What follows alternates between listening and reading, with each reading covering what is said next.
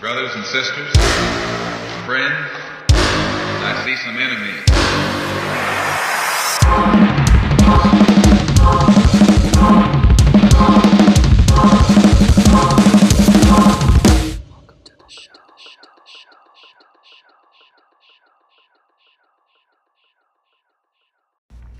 Hey guys, you're listening to Connecting the Dots. Thank you so much for checking in today.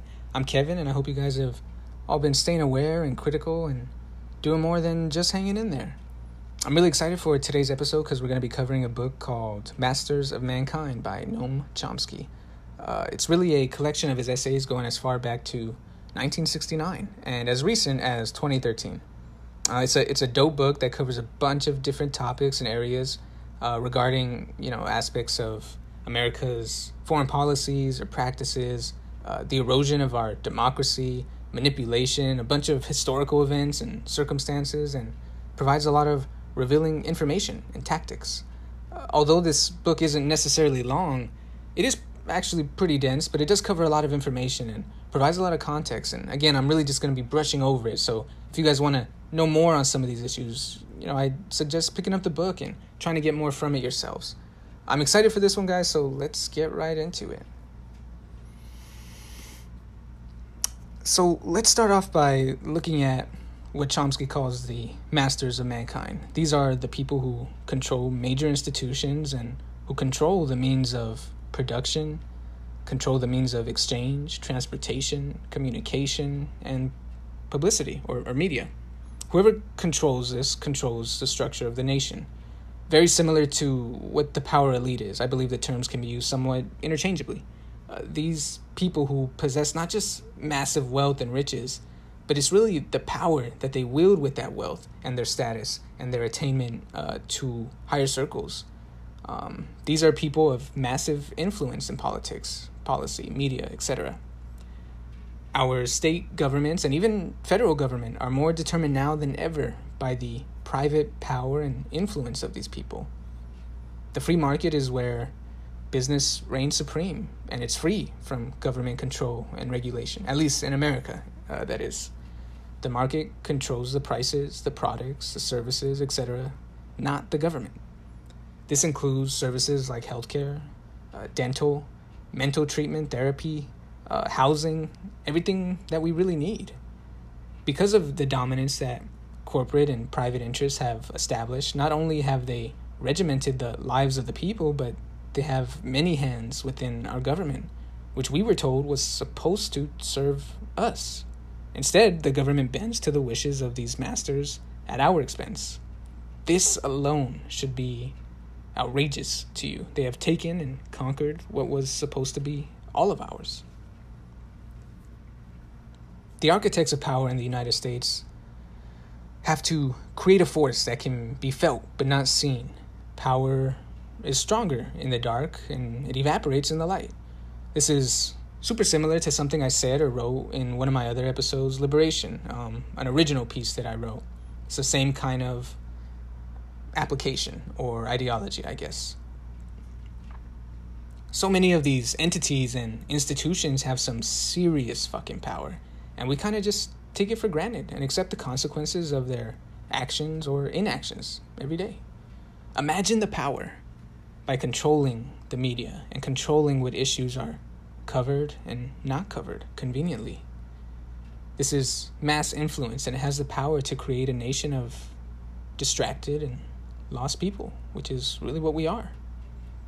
The power over the education system, controlling how and what children learn and how we initially perceive and construct the world.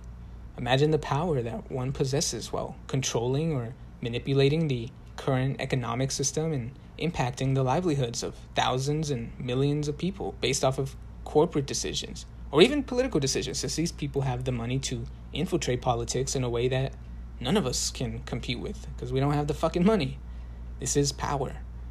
We need to identify and fight this unequal power dynamic because we wake up every day and we take this shit every day over and over again.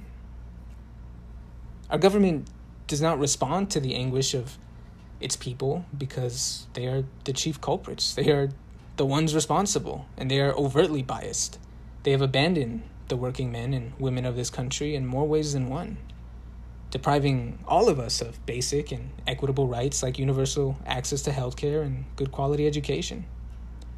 It's not above or beyond our capabilities as a nation. We are the richest nation on the planet. How are you going to tell us that this is some kind of pipe dream? Especially when other countries make it work every day. This is not accidental. This should outrage you. The real barbarians are not outside the gate, they're already inside, they're already here. The real barbarians aren't the immigrants or the poor or the welfare receivers. The real barbarians are the masters who block every option towards progress to maintain and maximize their profits. Business will pursue its own agenda and block the objectives of labor and progressives and advocates and activists and peoples. Progress is not an option if it comes at the expense of the masters. Presidents will happily appeal to big business more than to the army of small business owners or workers. How is this not enraging? Business sets the framework of the political system, and right now, money is God in America, while things like common decency, social investment, and humanity are all pushed aside. Here's a quote from one of these skilled business minded people that Chomsky provides and try to hear his words and what he's really saying and the arrogance in what he's saying. Vital decision making in policy matters as well as in business must remain at the top. This is partly, though not completely, what the top is for. This is interesting and it's revealing, but what is rational for the market and for capitalism and business is not necessarily rational for the safety of the environment it's not rational for the livelihoods of our people or the direction of the nation. Our current political economy is a form of plutocracy, which is basically plutocracy is basically a government being run by the wealthy. This diverts us and leads us and strays us away from what a real democracy should be. We were promised and told we were born into something like this, and yet it doesn't match the reality. Capitalism is not compatible with democracy. The two cannot sustain themselves for very long. One has to go. Right now, there is popular discontent and widespread dissatisfaction with the economic system. The people want social investment and security in things like healthcare, education, security in old age, in childcare, in food, shelter, etc. But the reality of public policy is very far from what the public preference is. Americans, it's no secret, lack diplomatic skills, both domestically and internationally. Um, we know this, and if you don't, I'm pretty sure it's clear to see when you take a good look. But that's because the United States respects no one. The United Nations was supposed to, in a way, kind of tame America after World War II and bring our policies and actions at the scrutiny of world public opinion. But Washington consistently dismisses international law and what world leaders say. Not just American law, but a pretty standard set of laws in the name of all humankind. If our leaders can so easily dismiss the opinions and outcries from world public and world leaders, what makes you think that they're going to listen to us and give into our wants and our needs willingly. No matter what they say on the TV and the press conferences, their actions don't match their words. So don't plead with the plutocracy, don't plead to the masters. Identify them as illegitimate, expel them. You shouldn't have even fucking been here in the first place.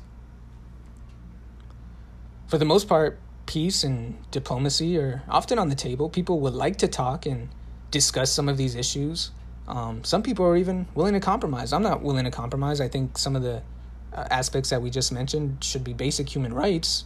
Um, but, you know, to each their own. I mean, I guess. But at the end of the day, we, we can talk, but the powerful, they don't talk. They do what they want, they take what they want. Chomsky says that the problem after a war or after a battle is with the victor, with the winner. America has been the winner and the big dog for a pretty long time now. The winner thinks that he has just proved that war and violence pay off. And nobody does this better than America war and violence. Now, who will teach him a lesson? Those who run the game can turn ruthless on a whim, at our expense, of course. To the masters, the people, us, we are like beasts to them, Chomsky says, the great beast. They must tame us to maintain their power, and they regiment the public mind every bit as much as the army does to its own soldiers. An example of this is what is known as the Creel Committee. It's C R E E L, the Creel Committee, which is basically an agency that was created in World War One and was meant to influence public opinion to support U.S. involvement in the war. We've talked about other shit like this before in other episodes. It's starting to reveal a pattern. The media is the master's greatest weapon. Propaganda is the pleasant form of social control, and the genius of American propaganda and advertising should not be underestimated. The idea of the American dream was created by the public relations industry, and yet it endures. People often bring it up in a debate or an argument. Politicians reference it often nowadays, you know, like it, as if that means much. Um, and it endures in the entertainment industry and within business propaganda and popular culture. At this point, social struggles and societal issues are determined more by who has the most persuasive propaganda, not who has the most compelling argument. This is America. Our people can be convinced of anything, including supporting or negating domestic and foreign policy without facts or without argument. That's how smart we all are.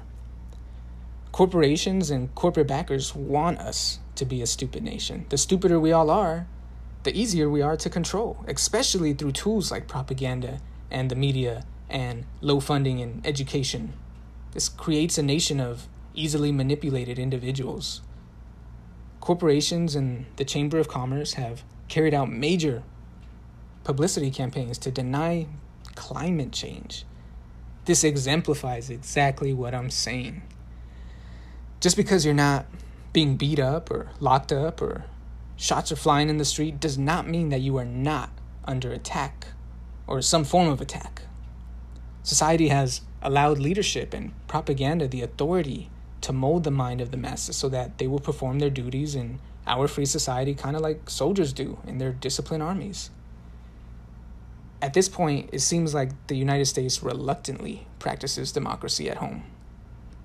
Let me close out this section on the masters with this quote that Chomsky provides to provide some insight on the perspective and the mindset of the elite or the masters. You may protest as much as you like. There is but one condition attached to the freedom we would very much like to encourage your protests may be as loud as possible, as long as they remain ineffective. Though we regret your sufferings very much and would like to do something about them, indeed we have studied them very carefully and have already spoken to your rulers and immediate superiors about these matters. Any attempt by you to remove your oppressors by force is a threat to civilized society and the democratic process. Such threats we cannot and shall not tolerate. As you resort to force, we will, if need be, wipe you from the face of the earth by the measured response that rains down flame from the skies.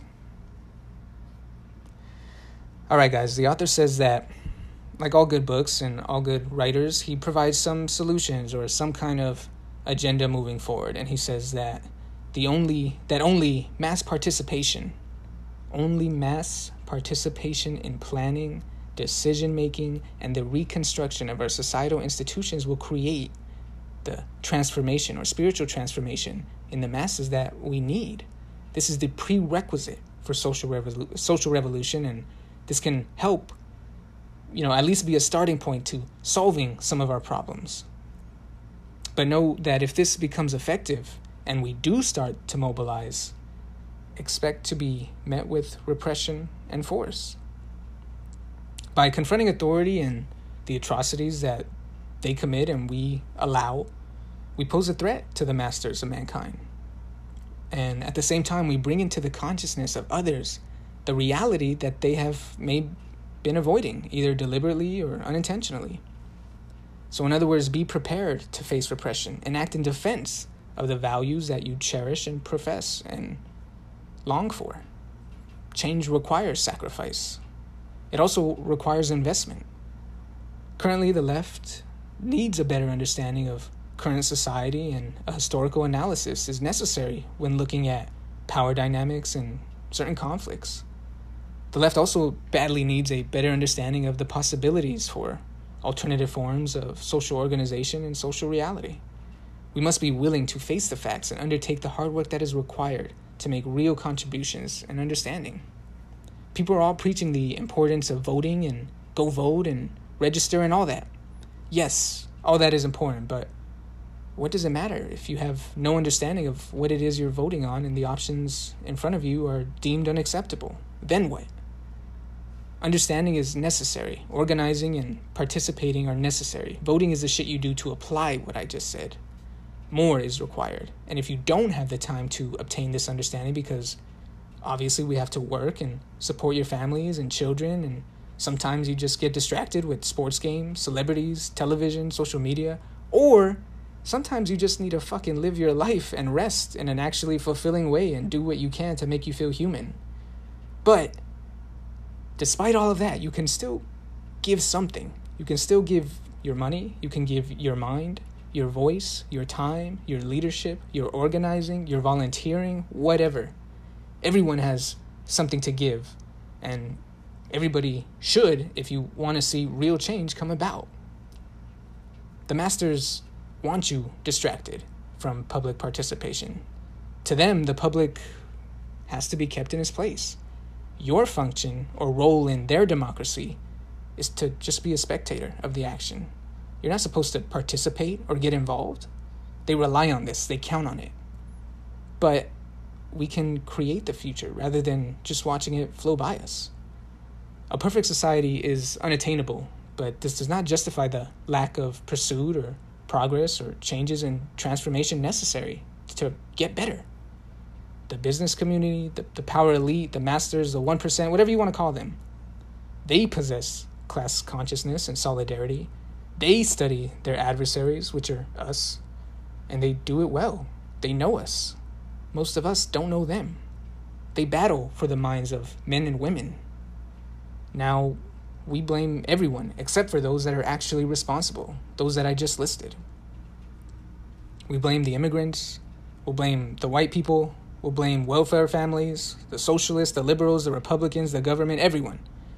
Not only does this perpetuate more divisiveness and confusion and distractions, but it stagnates us because we don't have our eyes on our real enemies, on the source of our problems, on the source of our despair.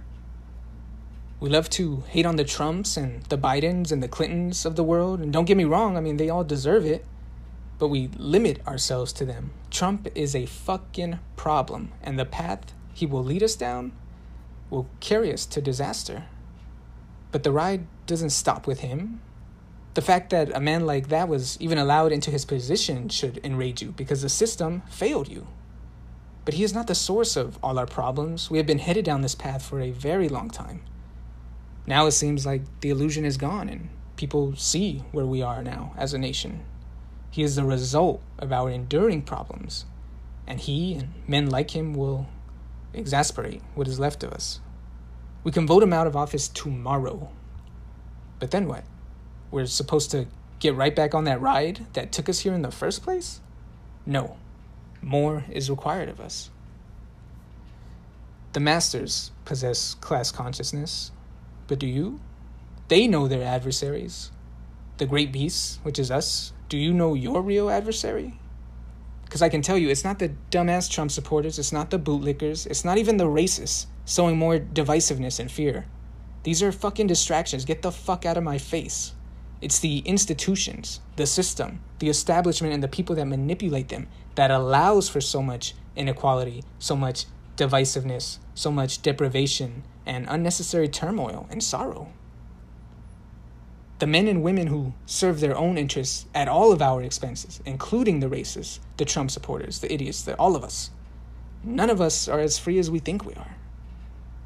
The permanent conditions of inequality can end democracy. Even people like our cherished American heroes, Thomas Jefferson and Adam Smith, even those fools, saw the necessity to have equality of condition. And I'd add equality of opportunity to that as essential to a free and just society. We are united in our oppression. We are united in our lack of quality investment, in our lack of healthcare, of education, of housing, of steady income, or livable wages. We are united by common enemies. These adversaries are powerful enough to transcend and overcome the barriers of race, gender, religion, class, nationality, anything. It requires all of us, and all of us have to demand more. I watched the debate tonight, and that's kind of why I decided to record this episode and make this episode. It was it was clear to see that the American people deserve better. Each and every one of us deserves better. All right, guys, that's going to be it for today. Thank you so much for listening in. Uh, I hope you got something from this episode, and I really hope you know you check out the book. He provides a lot of information. I really only touched on some of it and kind of added a little bit of my own perspective. Uh, the debate had me a little bit, uh, I don't know, a little bit um, frustrated. So I kind of use this to uh, be an outlet. And, you know, I, I know that those two leaders were so called leaders, Trump and Biden, really dropped the ball. Uh, there was more calls and you know there was more divisiveness and insults than there was for unity and i wanted to take this opportunity to challenge uh, the people to create solidarity and unity but again, you know, this book is worth a read. I'll add a link uh, if you guys want to check out the book in the description. And I'll also add uh, this episode's protest song recommendation. And this song recommendation is called Knights of Cydonia by Muse. Check it out. It's super dope song and it's pretty popular, but if you haven't heard it already, check it out ASAP. Um, all right, guys, thanks again. I appreciate anyone who takes the time to listen, especially when you can be doing anything else. Uh, but be sound and make a new comrade today, make a new ally. Um, you know, expand. But all right, guys, thank you very much. Peace.